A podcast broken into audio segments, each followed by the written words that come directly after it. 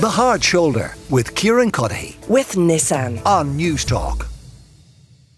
As I said before the break, those sky high car rental costs of 2022 look like they might be sky high car rental costs in 2023. Conor Pope, Consumer Affairs correspondent with the Irish Times, is with me now. Conor, remind us why they were so high last year, first of all? Well, there was multiple reasons, Kieran, why they were so high, but I suppose there was two main ones. The first one was the pandemic.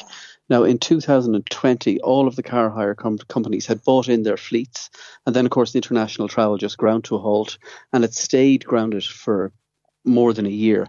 So as a result, some of those companies to stay alive and to stay afloat had no choice but to sell all their cars or to sell a huge portion of their mm. cars. And then 2021 happened and the travel didn't rebound, at least not until the end of July. So again, they were they, they had no they had no fleets. So then in 2022, travel rebounded much faster than people had anticipated, and the car hire companies just didn't have the cars. So it became ultimately down to supply and demand. And because of issues with uh, silicon chips and computer technology uh, for cars all over the world, there just simply wasn't enough cars to be bought, and that caused the, the, the price crunch last year.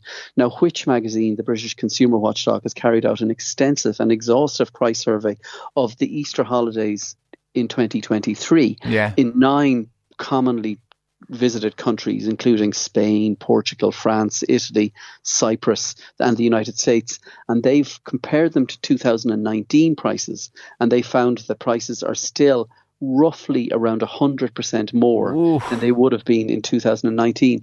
Now, that's going to really add to the cost. So, like, when you're talking percentages, it's, it can be hard to understand it, but, like, effectively what it means is that it would have cost maybe 125, 130 euros to rent a car for a week in Portugal uh, in, two, in 2019. It's now going to cost around 240, 250 euros for a week. Now, that's still a lot cheaper than Ireland, by the way. And then in Spain, you might be spending 300 euros as opposed to 150. Or in the United States, it's upwards of 600 euros for a week's rental. Well, because I mean, uh, flights and accommodation are the big ticket items that people budget for when they're thinking of the holiday. But if you're spending 600 quid on car rental, you might want to include that as well. One hundred percent. Now that was something that kind of I think I might have. A lot of people rent cars out of habit, and I'd be one of those people. Yeah. When we go away, we rent a car. But I did think long and hard about it last year, and as it happens, I went to Portugal. Now we did rent a car because it's just like, well, how do we do the big shop, and how do we like get to the beach and explore?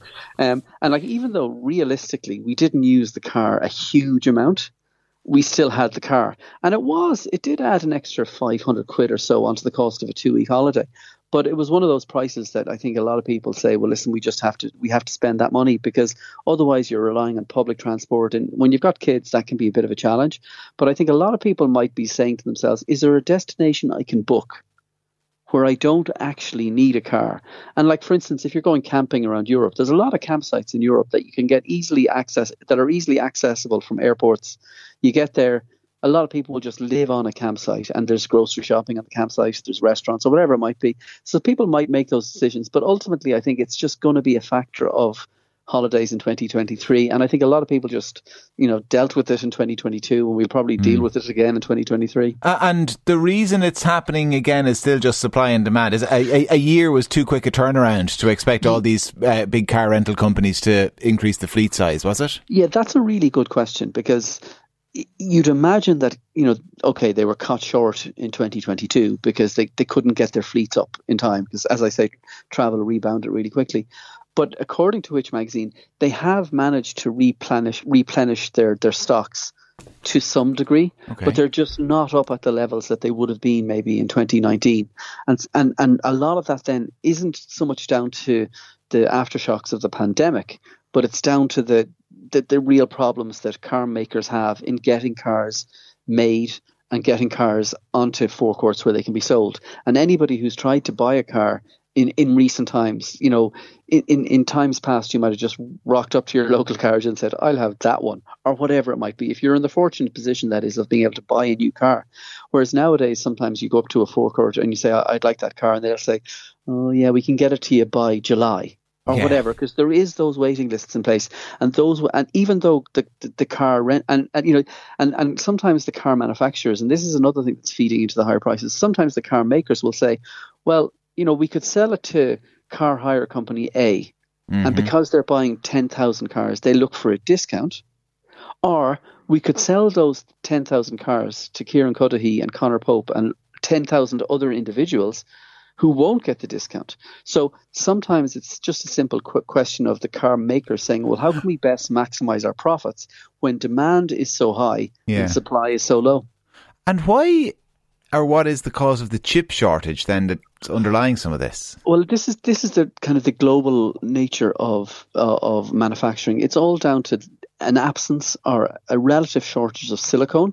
And as you know, all cars nowadays are effectively computers on wheels. Yeah. So they do need those silicone chips and they do need all of that really high end technology. And it's just simply that there isn't enough supply because when you think about it, that, that, that, that, that silicon, it powers everything from your mobile phone to your tablet to your laptop to your car to your telly.